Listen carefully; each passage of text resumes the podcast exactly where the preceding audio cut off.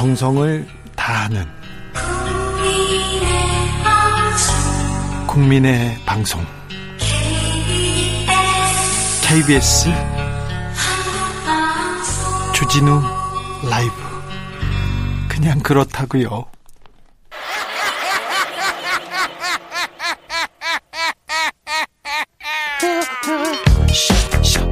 팔로 뛰는 기자, 탐구하는 기자, 세상의 질문을 마구 던지는 기자, 기자가 본 오늘의 세상, 기자들의 수다.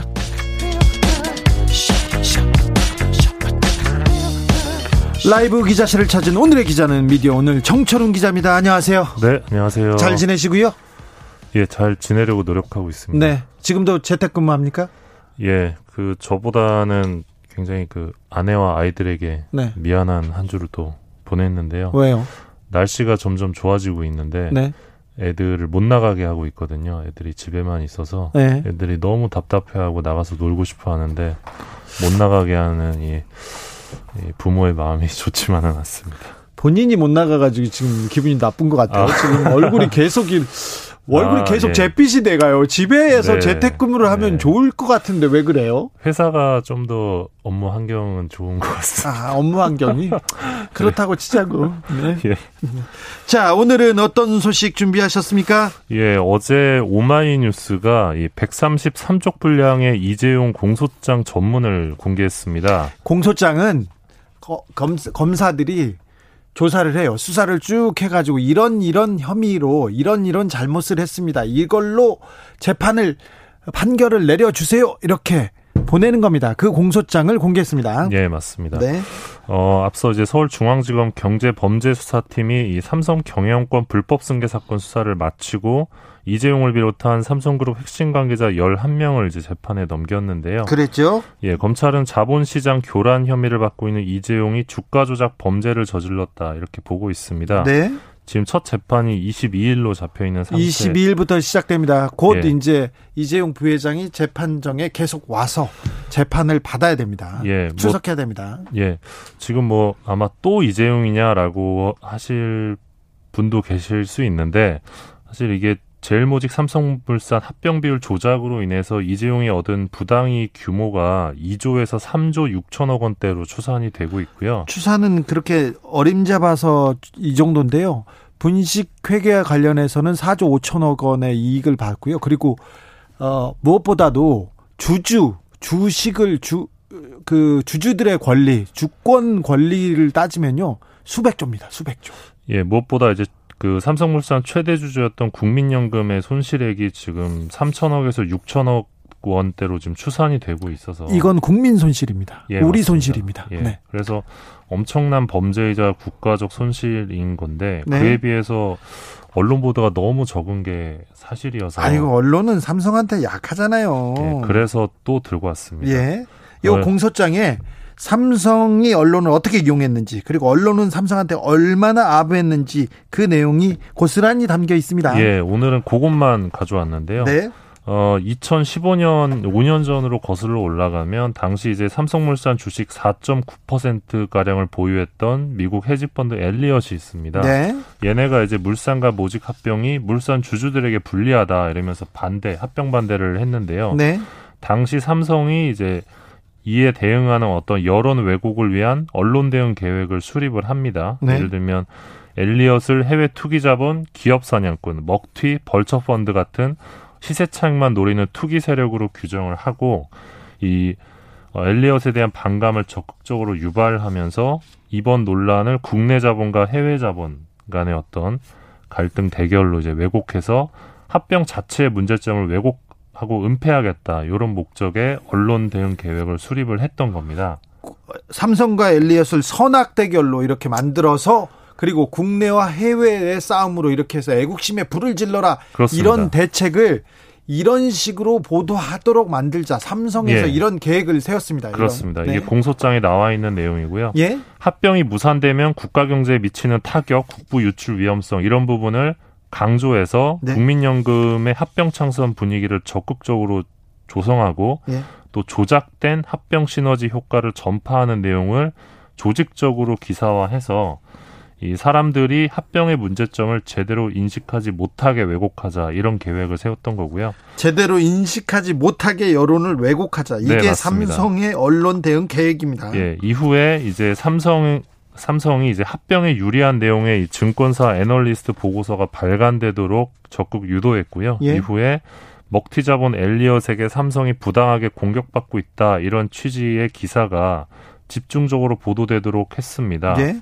어, 이걸 모두 총괄했던 분이 이 장충기 미래전략실 차장인데요. 장충기 문자의 주인공. 네, 언론 맞습니다. 담당에서 언론에서는 가장 강력한 힘을 발휘하고 있는 사람입니다. 몇 년 전에만 해도요. 언론사, 대형 언론사 인사를요. 이분이 다 했어요. 이분이. 이분한테 찍히지 않습니까? 그러면 편집국장에서 막 날아가고 그랬습니다. 음. 그런다는 소문이 있었는데 여기도 공소장에 그렇게 나와요.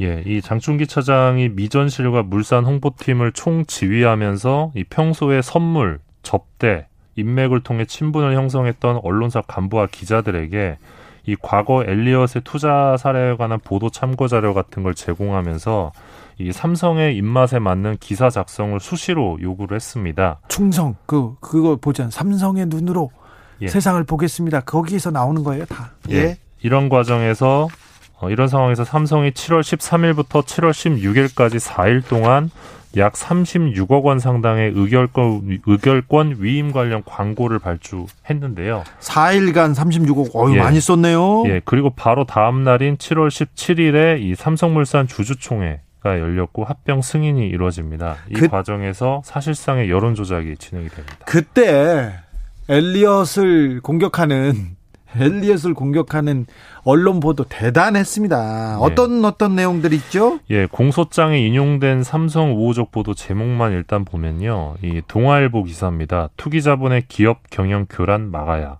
네. 그리고 어, 조선비즈, 이 조선일보 계열사죠. 조선비즈 기사입니다. 헤지펀드 먹잇감된 한국 기업. 일단 공격당하면 경영 올스톱. 네. 또 동아일보 기사입니다. 삼성물산 소액주주들 엘리엇 먹튀 우려 위임장 전달 늘어. 이 기사 제목이 있었고요. 네. 국민연금 의결권 외부에 맡기지 말고 스스로 결정해야. 동아일보 기사였고요. 동아일보가 왜 이렇게 삼성에 대해서 많이 쓰지 그렇게 얘기하는데 삼성하고 사돈갑니다. 그러니까 삼성의 셋째 딸이죠. 윤영 씨가 아, 셋째 딸이 아닙니다. 둘째 딸입니다. 부진 씨 다음에 밑에 윤영 씨 남편이 김재호. 지금은 삼성 아니 동아일보사 사장입니까? 네네. 네, 사장이 됐습니다. 네, 그다음 뭐 조선비즈 기사 국가 경제냐 주주 이익이냐 국민연금의 선택은 이런 기사를 썼고요. 항상 조선일보는 삼성과 우호적이었고요. 예, 그리고 중앙일보 기사 제목입니다. 네. 국민연금 삼성물산 합병 백기사로 나서라. 네, 백기사로 아예 나서라고요? 네네네. 네, 네. 그다음에 조선비즈 기사입니다. 엘리엇은 투기성 먹튀펀드 칠십오 퍼센트. 국민연금이 백기사야 오십사 퍼센트. 이제 백기사가 계속 나오네요. 네. 그다음에 이것도 알려준 대로 하는 거죠. 예, 그리고 매일경제 요건 사설 제목인데요. 국민연금 상, 삼성물산 합병 찬성 당연한 선택이다. 네, 아, 모두 네. 예. 엘리엇 비난하고 국민연금 합병 나, 합병에 나서라, 찬성에 나서라 이렇게 조장하고 예, 있습니다. 예, 국가를 위해 합병에 찬성해야 된다, 뭐 이런 논리였는데 예. 이 모두 엘리엇을 비난하고 국민연금의 합병 찬성 분위기를 조장하는 기사였습니다. 거의 전 언론이 이렇게 나왔었죠. 예, 그때 그리고, 근데 네. 아무튼 광고비를 많이 먹었군요. 네, 그리고 그해 유월 이십삼일에 이 헤지펀드 대기업 순환출자 해소 때 경영권 빈틈 노려. 노델의 전 공정위원장이 본 엘리엇 사태 이런 제목의 동아일보 인터뷰 기사가 나갔는데요. 네. 어, 이것 역시 삼성의 작품이라는 게 검찰의 판단입니다. 공정위원장이 공정위원장이 공정거래위원장이지 않습니까? 이게 재벌의 저승사자고 검찰 그 재벌 기업의 검찰 역할을 하는 거예요. 공정거래 그러니까 재벌이 갑질하지 말라고 하는 사람들인데 이 사람이 다. 삼성의 대기업의 영향권이에요. 근데 무슨 이런 사람들이 무슨 삼성을 감시하겠어요? 재벌을 감시하겠어요? 네. 뭐 죄송합니다. 아까 제가 말했는데 아, 삼성가에 세 딸이 있는데 부진 씨, 서연 씨, 윤영 씨 이렇게 있는데 윤영 씨는 좀 안 좋은 일이 있어서 먼저 가셨고요. 서연 씨가 둘째인데요. 둘째의 남편이 동아일보 갑니다. 네. 어, 이 동아일보 기사 말고 이제 연합뉴스 기사도 이 당시 하나 있었는데 이 유월 십사일자입니다. 황영기 전 한국금융투자협회장과 인터뷰 기사가 하나 실렸었는데요. 네. 어, 황영기 삼성물산 합병 무산시 세계 벌처펀드 공격 유발 뭐 이런 기사가 나갔고 많은 언론이 이 기사를 인용 보도했는데 어, 앞서 장충기가 황영기에게 언론사와 인터뷰를 하도록 주선했다는 게 또 검찰의 판단입니다. 황영기 씨는 삼성가의 삼성 사장 출신인데 네. 그 이후에 많은 일을 하셨죠. 그런데 삼성 일이라면 자기가 계속해서 나서서 이렇게 했습니다. 이분은 어, 우리은행장 했었어요. 그리고 그 케이비 금융지주 회장 했는데 삼성에서 있다가 은행장으로 갔습니다. 이명박 정권 때도 굉장히 역할을 했던 그런 사람입니다. 네. 네. 네. 어, 이렇게 삼성에게 유리한 보도가 나갔는데. 네. 분리, 이, 근데 이때, 이때도 네. 어떤 언론은 이거 국민연금이 합병 찬성하면 안 된다 이런 얘기도 했고 이빠른 소리도 했을 거 아니에요. 네, 뭐. 미디어오늘도 관련 보도비평하면서 꾸준히 비판했는데 네. 뭐 저야 뭐 씨알도 먹히지 않았던 것 같고요. 먹혔겠죠. 그런데 그런데요? 뭐 저희는 뭐 당연히 삼성 광고가 없으니까요. 네, 삼성이 미디어오늘은 광고를 안 줍니까? 네.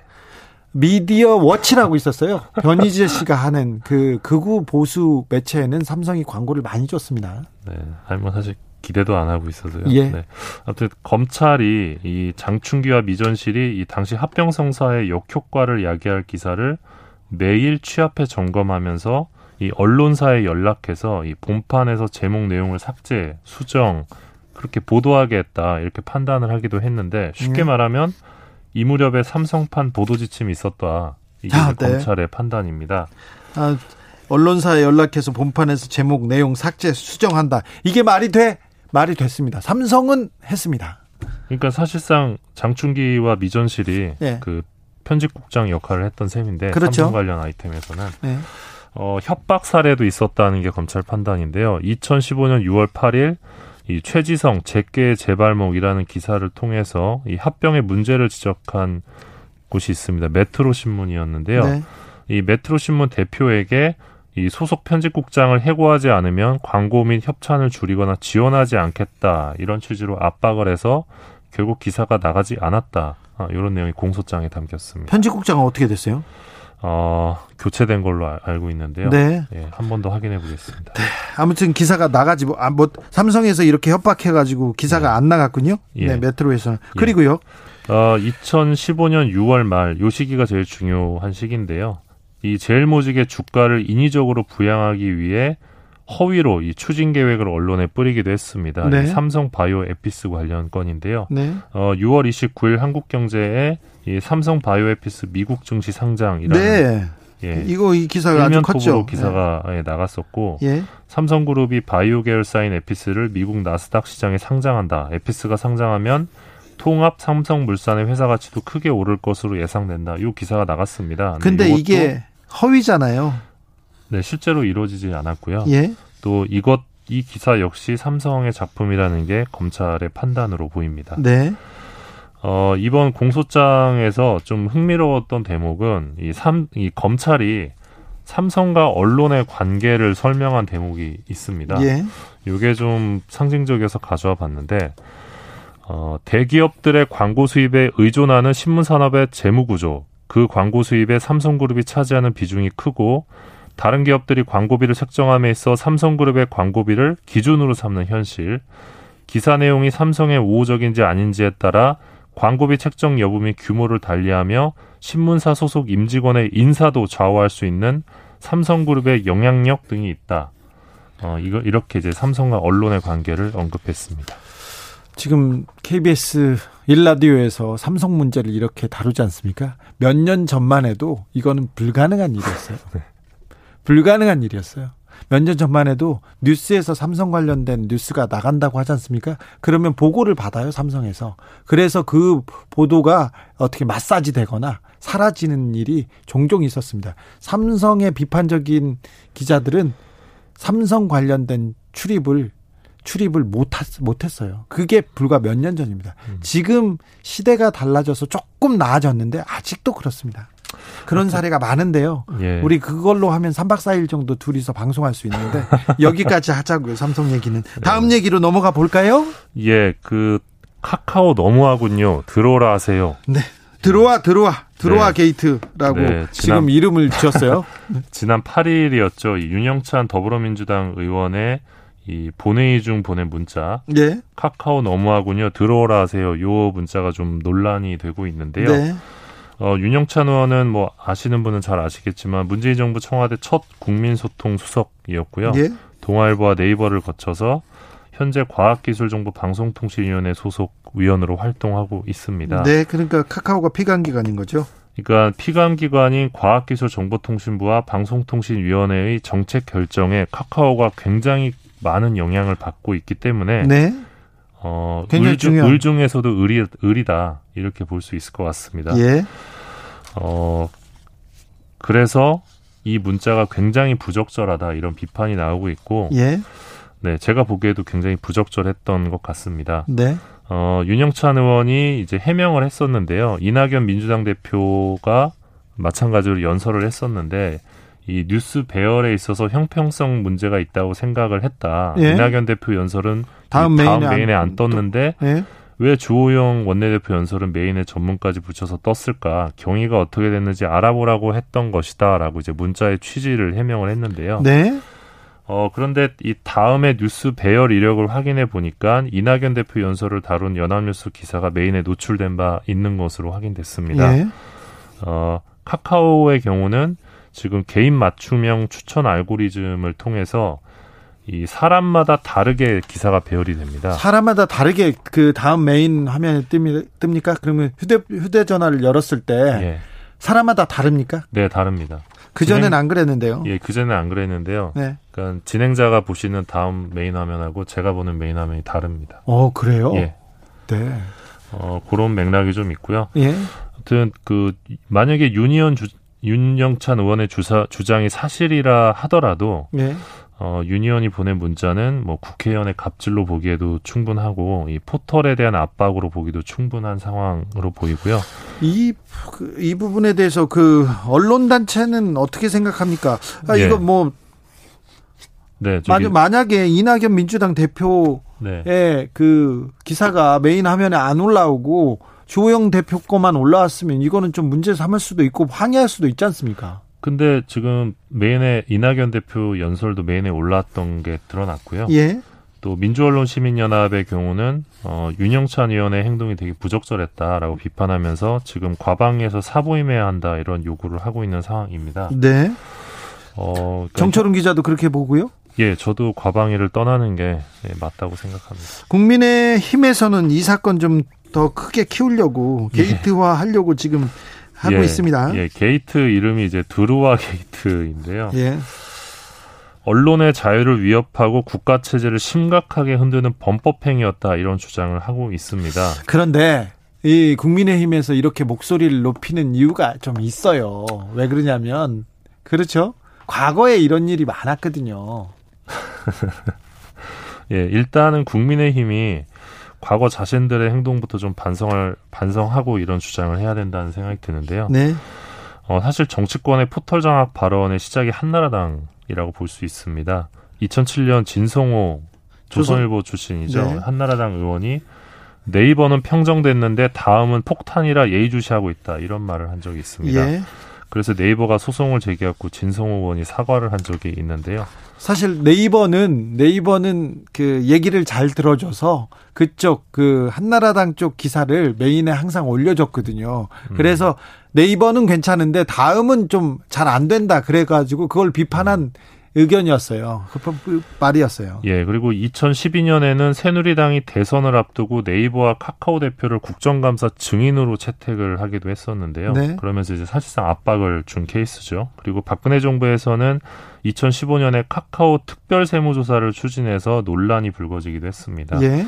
그리고 지방선거를 앞둔 이천십오년 말에는 이 새누리당에서 이 포털뉴스가 친민주당 편집을 하고 있다 이런 보고서를 냈어, 냈었는데 보고서가 아주 엉망이었습니다.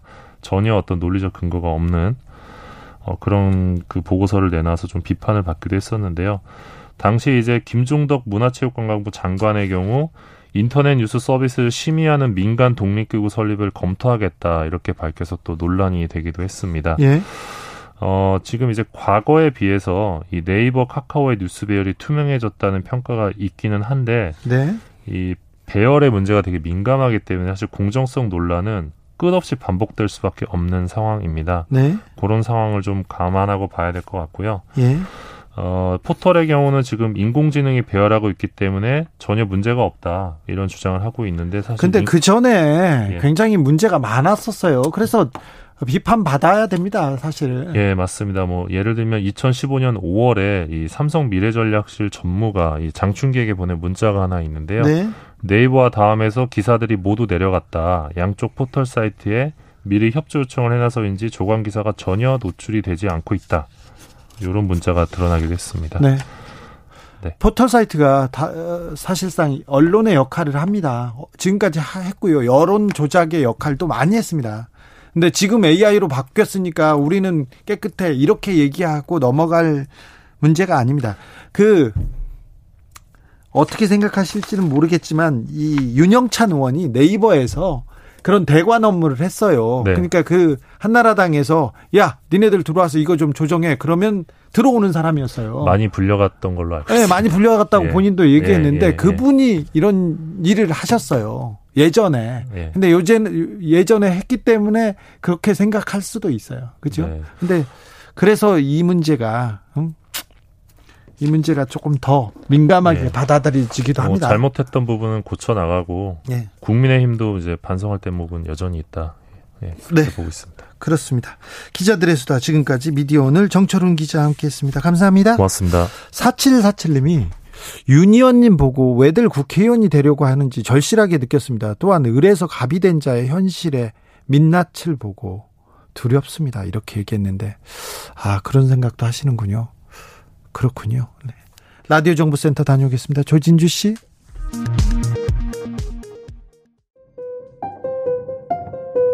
정치 피로, 사건 사고로 인한 피로, 고달픈 일상에서 오는 피로. 오늘 시사하셨습니까? 경험해보세요. 들은 날과 안 들은 날의 차이.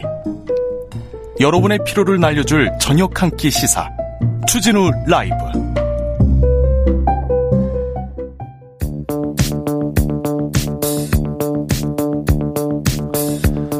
대한민국 정치의 새로운 백 년을 준비한다. 이십일세기형 국회 싱크탱크 정치연구소 영앤영. 이십일대 국회에 보내는 비대면 정치 컨설팅. 이번 한 주 정치 뜨겁게 분석해 보겠습니다. 정치는 데이터다, 정치는 과학이다. 박시영 민지코리아 컨설팅 대표 안녕하세요. 네, 반갑습니다. 박시영입니다. 아니다, 정치는 촉이다, 감이다. 최영일 평론가 어서 오세요. 안녕하십니까. 네, 잘 지내셨어요? 네, 잘 지냈습니다. 요새는 어떤 일로 바쁘세요? 요즘에? 네. 어, 제 방송 때문에 바쁩니다. 알았어, 어. 그 얘기 말고 다른 아, 일이요. 다른 일이. 음. 어, 추장관에 네? 이 여러 가지 제기되는 거에 대해서 파편적으로 언론에 뉴스 나온 것만 보면 어. 제대로 이렇게 읽어낼 수가 없어요. 너무 많은 게 쏟아져서. 그래, 그래서 이제 팠습니다. 네. 음. 파보니 좀 보이더라고요. 자, 아. 이 얘기 뜨겁게 네. 나눠보겠습니다. 어. 가기 전에, 가기 전에 저기 전 국민 통신비 이만 원 주, 주겠다. 아. 이낙연 대표가 처음에 딱 내놨는데 네네.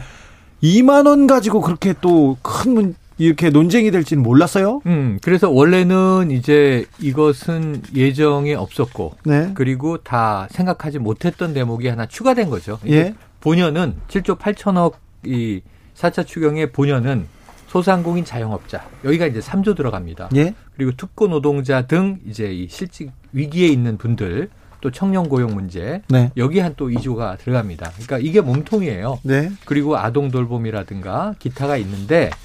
문재인 대통령이 언급한 것처럼 국민들에게 정부가 뭔가 작은 정성을 주고 싶었다. 이게 전 맥락이 문 대통령이 그 선별이 아니라 보편 주장할 때 예? 일리는 있지만 재정 한계가 있다 하고 이제 아쉬움을 토로했죠. 네. 그런데 이제 뭔가 일 차와 이 차는 긴급재난지원금의 구조와 성격이 완전히 다른 거예요. 근데 국민들은 일 차를 받았던 체감 효과가 있으니까 그래도 뭐 주는 거 아니야? 어. 근데 아니거든요. 이번에 맞춤형 선별 집중 지원이에요. 그래서 국민들의 기대감에 정부는 뭐라도 해주고 싶었던 것이다. 제 생각에는. 네. 근데 통신비가 가장 기본인데 야당은 뭐 야 독감 백신 맞춰주지 그러냐. 독감 백신은 삼십칠 퍼센트의 국민이 무료예요. 예. 그러니까 이걸 나머지를 무료로 해주면 육십 퍼센트밖에 적용이 안 되니까. 뿐만 아니라 음. 그 함정이 있어요. 야당 함정이 주장이. 있어. 음. 뭐냐면 어, 우리나라에서 그 생산할 수 있는 물량이 음. 올해 그 딱 정해져 있거든요. 아, 그렇죠, 그렇죠. 이천팔백오십만 개를 딱 생산할 수 있어요. 음, 음. 근데 이거를 천구백만 명한테 우리가 맞출 수가 있어요. 나머지는 어. 왜 못 맞추냐? 음. 약 천만 명에 관련해서는 해외 수출이 이미 계약이 돼 있어요. 음. 만약 이걸 어기면 국제적으로 큰 문제가 어, 국제 문제로 비화돼요. 어. 이거 약속이니까. 건강 문제이기 때문에 음. 그래서 할 수가 없어. 더 늘릴 수가 없어. 그래서 음. 정은영 지금 이제 질병관리청장이 음. 청장이 되기 전, 얼마 전에 음. 이야기를 합니다. 음. 우선순위에 따라서 줄 수밖에 없고 맞아요. 전 국민을 줄 수 없습니다라고 얘기합니다. 어. 이 얘기는 뭐냐면 돈이 없어도 못하는 게 아니라는 얘기예요. 맞아요. 그렇기 음. 때문에 청소년들, 노인들, 임산부들, 의료진들 먼저 투입하겠다는 겁니다. 주겠다는 얘기인데 음. 이걸 알면서도 국민의힘이 어, 통신비 문제가 좀 들끓자 이것을 기화를 해서 어, 독감 백신 접종을 주는 게 훨 낫다. 음. 원희룡, 뭐 조호영 이런 어, 분들이 말씀하시는데 저는 그거는 정말 어, 정, 몰랐다면 또 용서가 가능한데 어. 국민들이 볼 때 알고도 이렇게 했다면 이건 정말로 잘못된 처사입니다. 음. 그래서 이 통신비 논란이 있고 뭐 다른 걸로 줬으면 좋겠다 등등인데 저는 뭐로 줬어도 마찬가지다. 중요한 건 그냥 이만 원은 일괄 지급이다. 뭐 뭐로 줬어도 이렇게 논란이 됐, 됐겠죠? 네.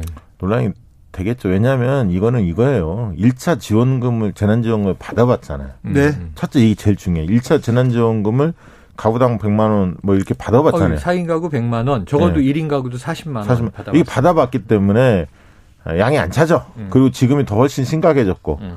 어, 때문에 차라리 소상공인들 영세에 한 뭐 자영업자들 분들에 대해서 이제 업종별로 보면 사업장별로 빠진 데들이 있어요. 음. 그다음에 지금 매출을 사억을 기준으로 했는데 음.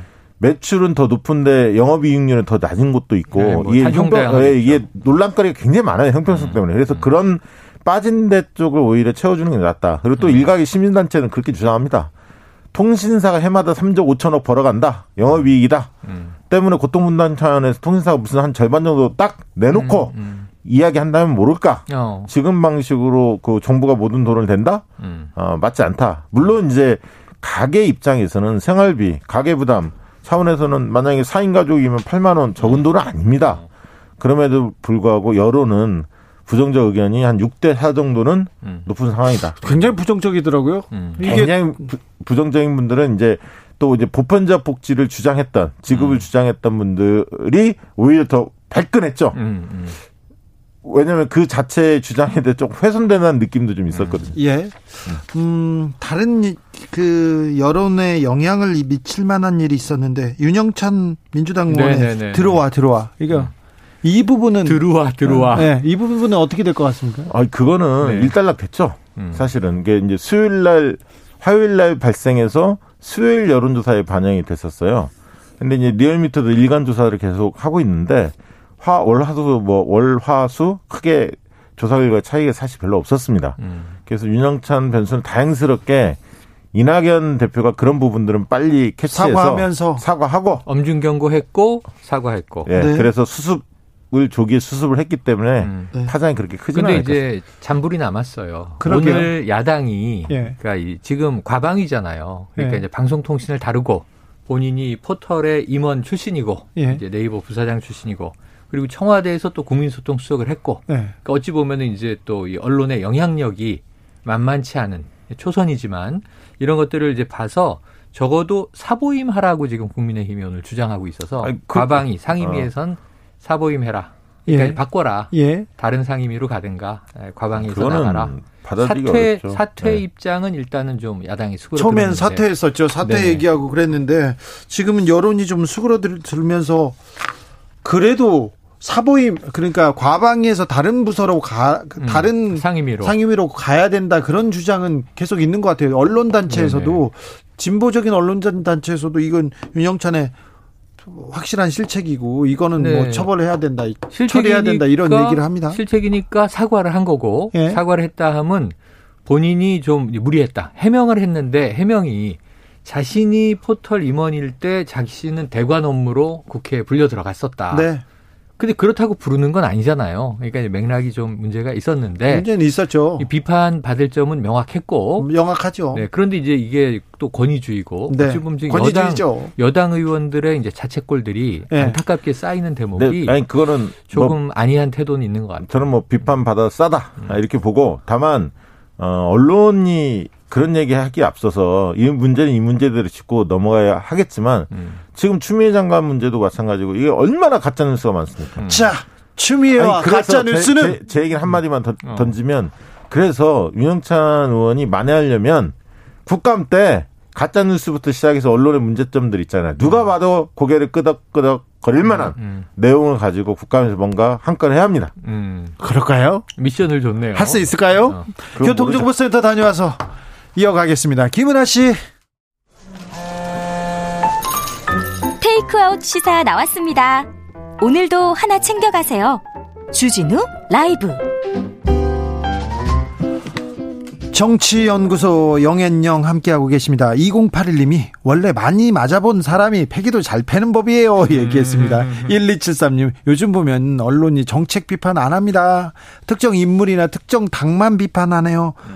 요즘 보면이 아니라 원래 언론이 좀 그랬습니다. 정책에는 약했죠. 네. 자, 최근에 정당 지지율도 좀 살펴보면 네. 더불어민주당은 좀 하락세고요. 국민의힘이 좀 상승 국면에 접어든 것 같습니다. 요게 네. 요게 어떤 게 영향을 미쳤을까요? 음. 지금 이게 이제 오늘 아마 많은 분들이 지지도에 관심을 가졌을 텐데 얼마 전에 이제 리얼미터가 네. 목요일 날 조사 결과 발표됐는데. 말씀하시다시피 이제 민주당이 많이 빠지고 음. 또 통합당이 소폭 오르면서 두 당 간의 격차가 거의 없어졌어요. 그렇죠. 네. 예. 예, 그 결과를 가지고 뭐 이십 대들이 그 추미애 장관 예. 아들 문제로 이십 대하고 남사, 남 남자들이 좀 흔들린 거 아니냐 이렇게 음. 이제 언론들이 대세 토픽을 했는데 또 오늘 공교롭게 또 갤럽에서 조사 결과 발표되지 않았습니까? 음, 음, 그런데 갤럽 조사 결과에서는 대통령 지지율도 올랐어요. 오히려 일 퍼센트 오르고 네. 네. 일 퍼센트 포인트 오르고 민주당 지지율은 그대로고 정당간 지지가 네. 십 퍼센트 포인트. 네. 그다음에 정, 그 오히려 국민의힘은 일 퍼센트 포인트 빠진 네. 그래서 격차가 좀 더 더 소폭이 좀 벌어진 음, 음. 그러니까 리얼미터 결과는 전혀 상반된 맞아요. 결과가 도출되다 보니까 음. 도대체 민심이 뭐냐? 네. 어, 어떤 것이 맞는 거냐? 뭐 이런 질문들을 많이 받았는데요. 음. 어, 일단은 리얼미터 방식이 주로 이제 고관여층들 위주의 이제 응답인데 어, 저도 이제 데이터를 유심히 보니까 음. 리얼미터 조사에서는 그런 특징이 드러났습니다. 실제로 빠진 계층이 지난주 대비 빠진 계층이 어디였냐면 오십 대 자영업 주부 음.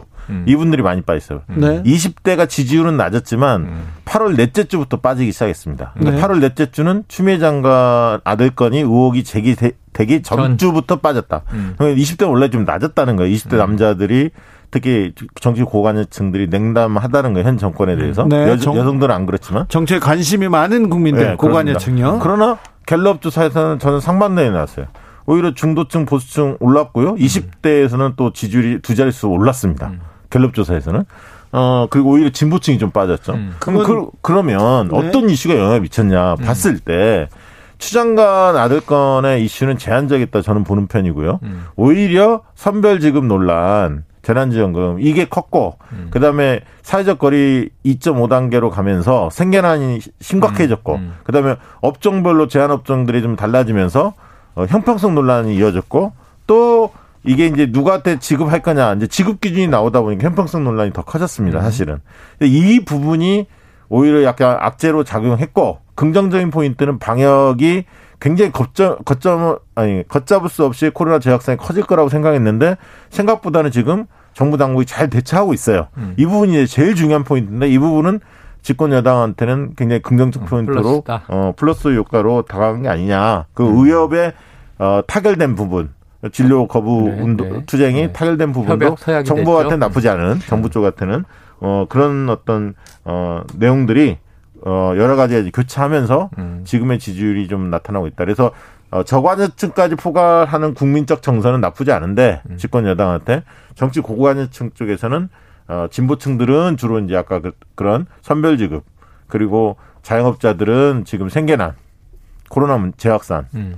이 문제 때문에 좀 돌아선 게 아닌가 그런 생각이 듭니다. 감과 촉, 감촉은 어떻습니까? 네. 저는 항상 두 개의 지표가 있잖아요. 네. 리얼미터와 갤럽은 매주 지금 쭉 가고 있는데 비슷할 때도 있고 지금 요즘처럼 차이가 클 때도 있어요. 예. 지난번에 리얼미터 한번 크로스도 있었고 여당이 야당보다 낮아지는 때도 있었고 지금 붙어서 쭉 가고 있다 이렇게 보는데 대체로의 분석은 지금 이 박시영 대표의 분석에 저도 동의. 근데 문제는 뭐냐면 이 지표라고 하는 건 쓰라고 발표하는 거예요. 이거 그냥 재미로 발표하는 게 아니라 정말 비싼 비용을 들여서 매주 엄청난 이 조사를 해서 이 지표를 내놓으면 그냥 매주 보고 아 그렇구나 하고 우리는 신문처럼 그냥 접어놓고 던져버릴 수 있는데 정당은 이걸 봐야 되는데 민주당에게 권하기는 리얼미터를 지표로 삼으세요. 지금 상황에서는. 네. 근데 갤럽 얘기를 하면서 아직도 두 자릿수 이상 격차가 있어요. 저조사가 이상해요. 이런 당이 주로 망해왔어요. 지금까지. 예, 예. 그러니까 지금 아까 여당 인사들의 조금 고압적인 모습들이 국민들에게 불안하다. 추 장관도 내용을 보면 사실은 제가 보기엔 이 정도로 시끄러워야 할 사안인가 싶기도 해요. 그런데, 그런데 문제는 예. 연일 터지면 의혹이 지금 한 대여섯 개 있는 걸로 보이거든요. 예. 근데 그중에 큰 틀에선 별 문제가 없는데 지역적으로 미흡한 게 있었어요. 예. 그럼 국방부가 이 부분을 어떻게 앞으로 보완할 것인지 이런 이제 정책과 미래 대비를 하기 위한 논의를 해야 되는데 지금 매체가 대부분 사람을 물고 늘어지는 쪽이거든요. 예. 이거는 제가 보기엔 아무런 정책적인 대안 효과가 나오지 않는다. 비생산적인 논쟁이다. 근데 그 예를 들면 위법한 게 있으면 모르겠어요. 그러면 고위직이면 더 법적 처벌해야죠. 아니, 추 장관의 아들 문제에 음. 대해서 의혹들이 몇 가지 있었으면 음. 그게 반의 반만이라도 다른 정치인들 고위 자제들 지금 흔히 말하는 꽃보직이라고 하는 곳에 가 있는 분들도 꽤 많잖아요. 음. 그런 부분에 대해서 왜 언론은 파헤치지 않죠? 아이, 그 언론이 선별적이잖아요. 그래서? 항상 선별 지급을 하는 데가 언론이에요. 그러네, 그러네. 전체적인 어떤 건강한, 건강한 흐름으로 바꾸려면 좀 보편부당해야 하는데 음. 그런 점에서 굉장히 아쉬움이 있죠. 불편부당 그거 언론하고는 전혀 관련이 없어요. 우리나라 언론. 자, 김미화 님이 정확히 네. 보셨습니다. 선별지급 때문입니다. 다 어려운 시국인데 음. 타는 사람은 항상 타고 타지 못하는 사람은 항상 못합니다. 얘기했습니다. 음. 권정환 님은 저도 정치 고관여층입니다. 음. 그런데 이미 결정된 선별지급 동의합니다. 이렇게 얘기했습니다. 음. 근데 자, 이게 음. 지금 끝난 게 아니야. 네? 음. 다음 주에 더 안 좋은 영향으로 갈 수 있다는 거예요. 음. 선별지급이. 선별지급이. 그러니까 결정돼서 지금 계속 논란 벌이잖아요. 음. 어느 업종은 되고 안 되고 막 이런 음. 얘기 계속 나오기 음. 때문에. 근데 박시영 대표님 음. 선별지급이란 선택을 그 카드를 뽑는 순간 음. 예측돼 있죠. 예측돼 있죠. 이게 음. 누구는 주고 누구는 나는 못 받았네. 음. 또 볼멘소리 나오고. 그러니까 어떤 경계를 자르더라도 네. 발생하는 일이다. 사실은 이게, 보편을 이게 주장한 쪽은 그렇기 때문에. 허점이죠. 제도상 네. 난제고. 자, 선별지급은 지나가고요. 가고요. 추미애 장관 의혹이 네네. 앞으로 영향을 지지도나 지지율에 영향을 안 미치겠습니까? 지금 계속 정서적으로. 제가, 제가 볼 때는 다음 주 말 정도면 검찰 수사를 뭐 중간 발표든 어느 정도 마무리가 될 것 같아요. 음, 음. 지금 재소환할 만한 사람도 거의 다 한 것 음. 같고요. 그러면 검찰 수사가 나오면 이제 추 장관 입장을 발표할 텐데. 그때서야나 제가 볼 때는 근데 입을 법적으로는 문제될 건 없을 것 같고 몇 가지 의혹이 제기된 음. 거. 거짓말 논란 예를 네, 들면 네. 정확하게 해명하지 않았던 거. 왜 부대 카투사는 자료가 없지? 물론 그 자료가 없는 것은 추 장관 아들만의 자료가 없는 게 아니라 음. 그 이천십칠 년 모든 기록이 네네. 없습니다. 맞아요. 왜냐하면 일 년 전 기준은 다 없앴기 때문에 음. 거기는 그렇게 음. 행정상으로 음. 실수를 했기 때문에 이런 부분들이 이제 그다음에 민원성이냐 청탁성이냐 청탁성 같지는 않아요. 그 뒤에 음. 뭐 법 규정이 어긋난 부분은 없었기 때문에 음. 근데 누가 전화했냐 왜 상급 부대 전화했냐 뭐 이, 이런 것들이 이제 음. 도마에 오를 텐데 어쨌든 어 약간의 뭐 뭐 도, 도덕적인 측면에 있어서 어 부적, 부적절한 부분들이 음. 일부 있을 수는 있, 있겠지만 큰 문제는 저는 없다고 봐서 음. 추 장관 문제는 지지율 하락에 별로 영향 없다. 저는 그렇게 보는 편이고 어. 오히려 신원식 의원이라든가 문제제기 한쪽에 이게 뭔가 정치적인 어떤 의도를 가지고 음. 짜맞추기로 억지로 이게 뭔가 폭로전으로 나선 거 아니냐. 역풍이 있을 것이다. 어, 대, 대령과 그런 음. 문제들도 있습니다. 두 분이 같이 또 음. 근무한 게 이천 년부터 좀 오래된 사이더라고요. 십삼 년 음. 동안 같이 몇 번의 그 어, 부대에서 어, 옆에 같이 근무했던 기록들이 지금 나오고 있거든요. 음. 당사자는 뭐 몇 개월 안 했다. 같이 근무한 지 몇 개월 안 됐다고 하지만 여러 기록들이 지금 나오고 있기 때문에 오히려 추상관 문제는 그렇게 음. 크지 않고 저는 선별지급 이 후유증이 훨씬 클 거다. 근데 보수 언론만 추미애 장관을 지금 비판하는 게 아니라 한겨레 음. 경향을 비롯한 거의 네네. 모든 매체에서 네네. 지금 추미애 장관을 비판하고 있거든요. 아니, 근데 조국 학습효과 있잖아요. 학습효과가 있어서 그만큼 파급력은 없을 거라고 그렇죠. 보시는 거죠. 그런 상황이 아닙니다. 이거는. 이게 영향을 안 미칠까요? 아니요. 저는 반대로 보는 게 이게 논리로 보면은 박시영 대표가 맞는데 네. 우리 정치가 논리가 과반이 안 돼요. 예. 감과 촉이 육, 칠, 예. 논리는 이, 삼. 그러면 이거 논리적이네. 어, 왜냐하면 지금 이 감과 촉이 어, 박시영 대표 말씀대로면 조국 전 장관 문제가 지금 해소가 됐어야지. 아니지. 아직 바, 발표가 재판이 끝나지 그러니까 않았기 때문에. 재판 결과와 상관없이 언론의 보도에 대해서는 진위가 가려졌어야지. 근데 그런 언론이 양심 고백을 응. 하는 언론이 하나라도 있습니까? 아, 그래, 추 장관에 대해서 그렇게 되냐고요. 아니, 그러니까 그, 학습 효과가 제, 두 가지인데 아까 예. 얘기한 게 대중이 학습 효과를 얘기하는데 학습된 대중이 다수가 아니라니까요. 아니, 언론을 근데. 신뢰하는 대중이 많아요 아직. 그래서 우리가 언론 개혁을 얘기하는 거지. 대중이 언론의 영향을 안 받으면. 언론 마음대로 얘기하면 되지. 저는, 저는 언론이 이번에 깜짝 놀랐을 것 같은데 음. 왜 이렇게 지지율이 별로 안 움직이지 하고 음? 저는 거꾸로 그렇게 음. 묻고 싶어요. 언론이 이 정도 때렸으면 훨씬 더 지지율이 폭락했을 텐데. 어, 굉장히 위험한 발언이에요. 왜냐하면 자, 이 조국 장관 전 장관 때와 패턴이 똑같은 게 이 의혹 몇 개 툭툭툭 던져지고 그다음에 여론조사 뭐가 나왔는지 아시죠? 네. 추 장관 사퇴해야 하나 말아야 하나. 네. 팽팽해요. 왜? 이게 대중 영향을 안 받았으면 추 장관이 지금 왜 사퇴해야 된다는 여론이 과반이 돼요? 아니. 영향을 얘기는, 받은 거지 크게. 제 얘기는 음. 언론이 기대한 것보다 약하게 영향을 미쳤, 미친 지표들이 나왔다는 거예요. 음. 이 정도 때렸으면 훨씬 더 셀 것 같았는데 음. 생각보다 영향이 안 미쳤네? 라고 생각할 거라는 거죠. 그 얘기는 음. 무슨 얘기냐면 저는 그래서 조국 학습 효과를 얘기하고 음. 지금은 뉴미디어들이 굉장히 사람들이 그 뉴미디어를 의존하는 거기에 음. 어, 뭔가 지식을 새로운 정보들을 받아들이려고 하는 어, 그런 흐름들이 굉장히 강해졌습니다. 과거에 비해서. 그런데 그건 또 모르시는구나. 좌우로 나눠서 보면요. 보수의 그 뉴미디어는 엄청난 얘기들을 쏟아내는데 그걸 믿는 대중들이 또 다수가 있죠. 있다니까. 아니, 그러니까 또 있습니다. 반대로 또 그러니까 아닌 그게 자정작용이 하나도 안 된다고 보는 거예요. 둘이 저는. 오늘 잘 싸우네. 어. 좋네. 좋아. 아. 그러니까 제가 제가 볼 때는 저는 그렇게 봐요. 조중동이나 흔히 많은 보수 언론들이 융단 폭격을 가했는데 음. 그러면 아까 했던 막 젊은층들이 확확 막 무너지고 막 이래야잖아요. 음. 그렇지 않잖아요 지금 지표가. 아니 젊은 지표가 젊은층 저기 커뮤니티에서 굉장히 확확 움직여요. 음. 확확 움직이는데 왜 지표 이렇게 나오죠? 갤럽 조사는? 갤럽 갤... 조사하면 잘못된 건가요? 갤럽 조사는 그렇지만 리얼미터 조사는 그렇지 않습니까? 아니 제가 그렇지. 그 얘기를 했잖아요. 그러니까 네. 고관여층하고 저관여층의 차이가 분명히 있다니까요. 에이아르에스 방식으로 하면 정치에 관심 있는 사람들 자동응답이기 때문에 응답을 아하. 하는 편인데 정치에 대해서 그렇게 관심 없는 사람들은 어, 에이아르에스 같은 게 잘 응답을 그러니까 안 해요. 근데 뭐냐면 음. 자 이십 대들은 군대 갔다 온 지 얼마 안 됐어. 음. 지금의 군대 문화를 너무나 잘 알아요. 음. 그러니까 예를 들면 전화로 해서 휴가 갔을 때 병가실장 가능하다는 걸 너무나 잘 알아. 음. 자기도 겪어봤거나 부대원 주변의 친구들 다 겪어봤던 일이에요. 음. 저도 그렇게 했어요. 그런 사람들 계속 나옵니다. 계속 나오죠. 그러니까 그 문화를 알기 때문에 변하는데 오히려 음. 오십 대나 뭐 육십 대나 이런 어, 분들 옛날, 옛날 군대, 군대 생각나니까 어 이상하네 이렇게 생각하지만 어, 그렇지, 그렇지. 젊은 친구들은 안 그렇다니까요. 어. 근데 아까 얘기한 대로 단기적으로는 지금 박시영 대표의 분석이 맞아요. 지금 추 장관 아들 관련 의혹이 이십 대에 지대한 영향을 줘서 막 확확 움직이는 건 아닌데 아까 처음에 얘기했잖아. 장, 중장기적으로는 이십 대가 문재인 정부 초반에 주요 지지층이 하나였는데 사 년이 흘러가면서 이십 대의 이 기본적인 심경이. 이것도 팩트가 잘못됐습니다. 어, 이게 팩트가. 바로 잡아주신다면. 네. 어. 대선 지지율을 보면.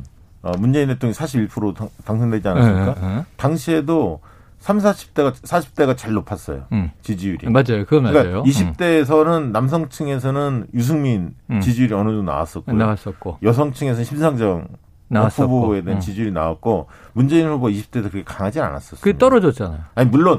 근데 그러니까. 이제 취임 후에 음. 그 어떤 자, 진정성이나 소통하는 모습 보면서 공감 능력이나 이런 거 보면 높았다가 쭉 빠진 그렇죠, 건 있지만 그렇죠, 그렇죠. 원래부터 강한 지지세는 아니었다는 거예요. 음. 그러니까 그것도 착시 효과예요. 젊은 층이 무조건 강할 거다. 음, 음. 이 정권에. 그건 아닙니다. 주로는 사십 대 특히 삼십오에서 사십오 세 음. 이 사이가 핵심 지지층입니다. 그러니까 대선 때부터 보면 또 박시영 대표 얘기가 맞고 저는 이 취임 일 년부터 취임 사 년 사이에 이십 대 지지는 빠졌다고 보는 거예요. 이, 삼 년에 거쳐서. 자, 이공팔오님이 그런데 오랫동안 같은 기사들이 막 쏟아지니까 맘약한 국민들이 흔들리는 것 같아요. 그런 음, 의견 주셨고요. 음, 음.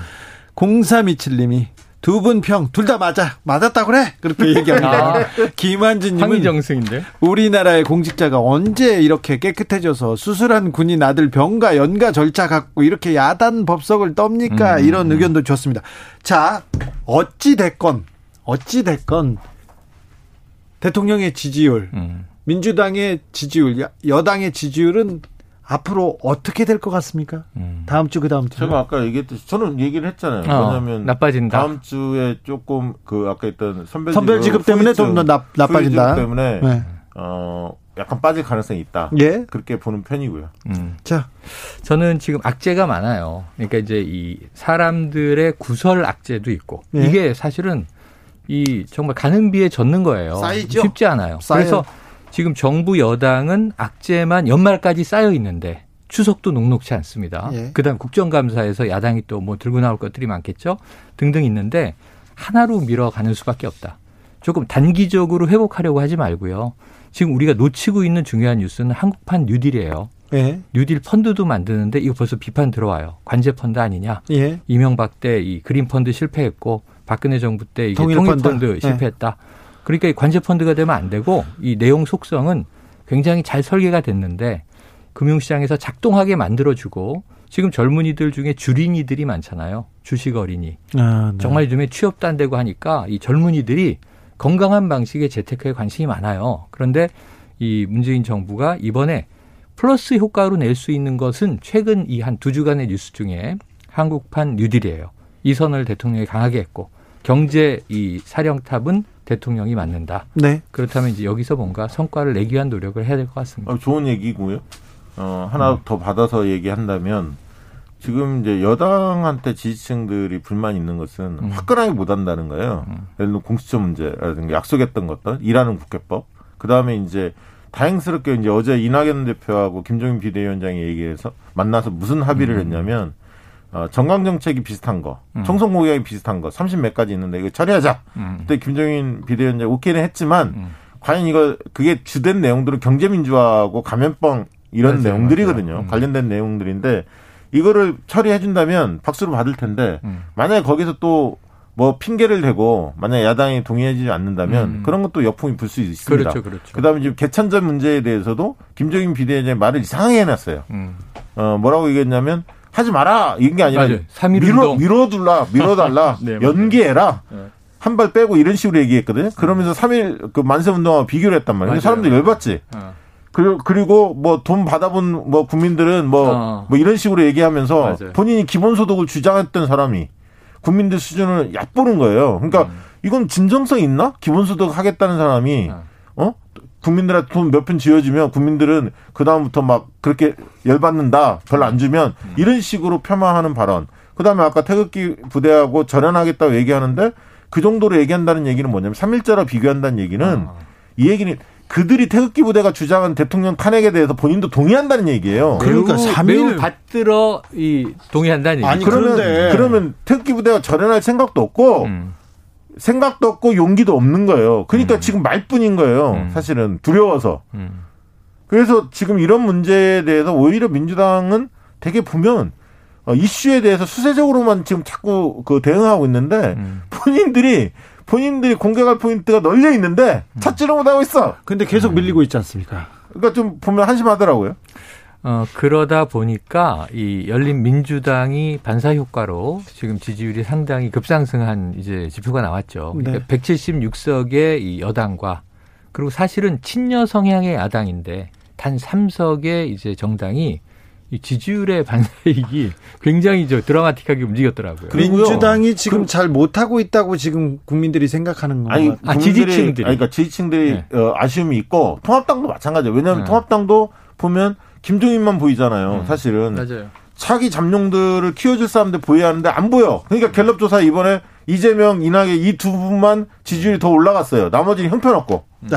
알았어요. 하지만 정책적으로 네. 전열을 재정비할 때입니다. 여당은 정치연구소 영앤영 최영일 박시영 함께했습니다. 감사합니다. 고맙습니다. 감사합니다. 디퍼플의 스모크 언더워터 들으면서 주진우 라이브 마무리하겠습니다. 구육오일 님, 저는 박시영 대표 말씀에 동의합니다. 학습효과 분명 있어요. 너무 뻔해서 식상하기까지 해요. 오이사일 님은 길어지면 좋을 게 없다고 생각해요. 나중에 결론보다 논란이 있었다는 것만 기억하는 게 쉬운 거 아닌가요? 이런 얘기도 했습니다. 네. 저는 내일 다섯 시 오 분에 다시 돌아옵니다. 지금까지 주진우였습니다.